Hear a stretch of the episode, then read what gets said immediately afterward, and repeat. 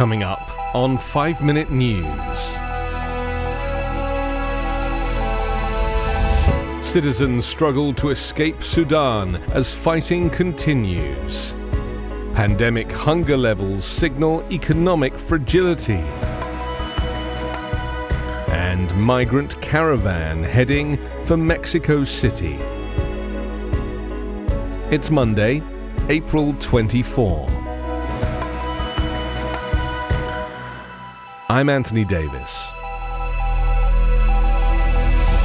Foreign governments evacuated diplomats, staff, and others from Sudan on Sunday as rival generals battled for a ninth day with no sign of a truce that had been declared for a major Muslim holiday. While world powers like the US and Britain airlifted their diplomats from the capital of Khartoum, Sudanese desperately sought to flee the chaos. Many risked dangerous roads to cross the northern border into Egypt.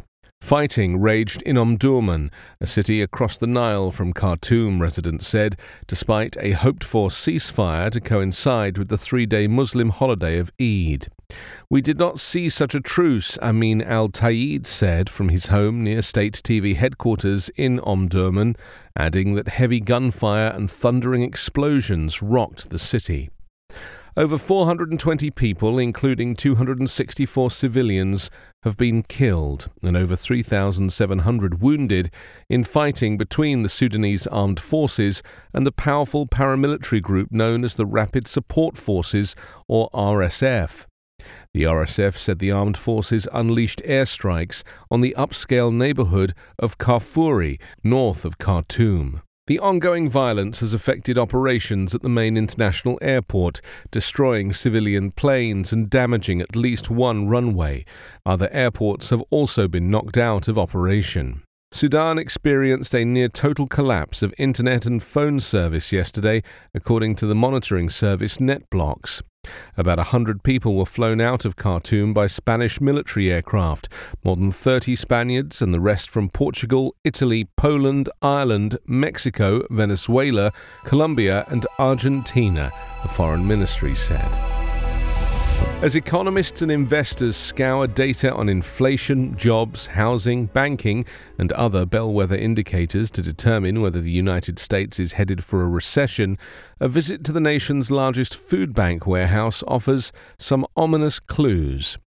More than half of the shelves at the Atlanta Community Food Bank are bare, in part because of supply chain issues, but mostly because demand for food assistance is as high as it was during the COVID 19 pandemic, the nonprofit's executives said.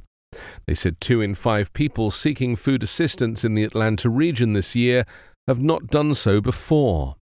In some regions, demand is exceeding even the starkest days of the COVID pandemic. In central Ohio, the local food bank says the number of households seeking aid has increased by nearly half since last year. More than 11.4 million households collected free groceries in early April, up 15% from a year ago, according to data from the Census Bureau. Food banks have been around for 50 years, but this is the first time we're seeing unprecedented high food demand combined with historically low unemployment rates, said Vince Hall, Chief Government Relations Officer for Feeding America, which supports 60,000 food pantries.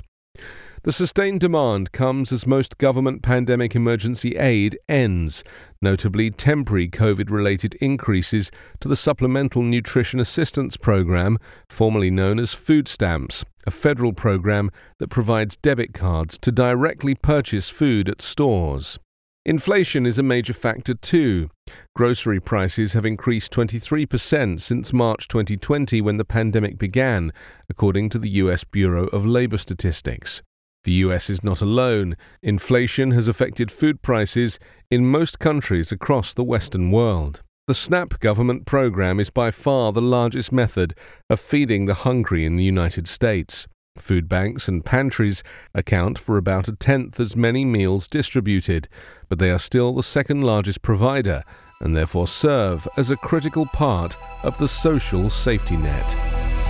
Thousands of migrants detained for months in southern Mexico formed a new caravan in protest on Sunday to head for the capital to speed up their applications for U.S. asylum.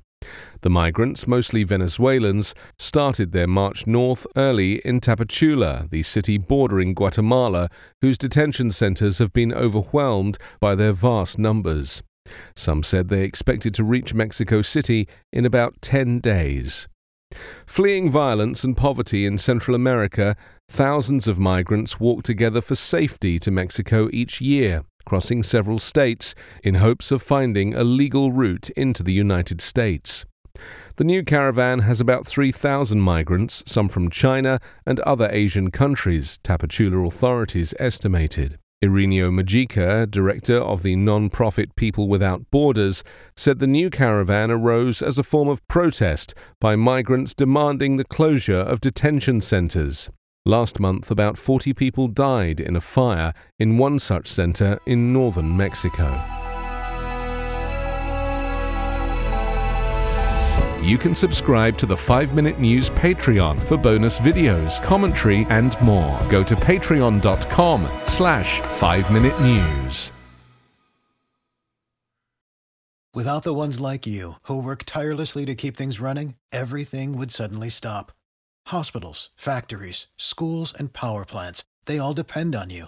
No matter the weather, emergency, or time of day, you're the ones who get it done. At Grainger, we're here for you with professional grade industrial supplies, count on real time product availability and fast delivery. Call clickgrainger.com or just stop by. Grainger for the ones who get it done.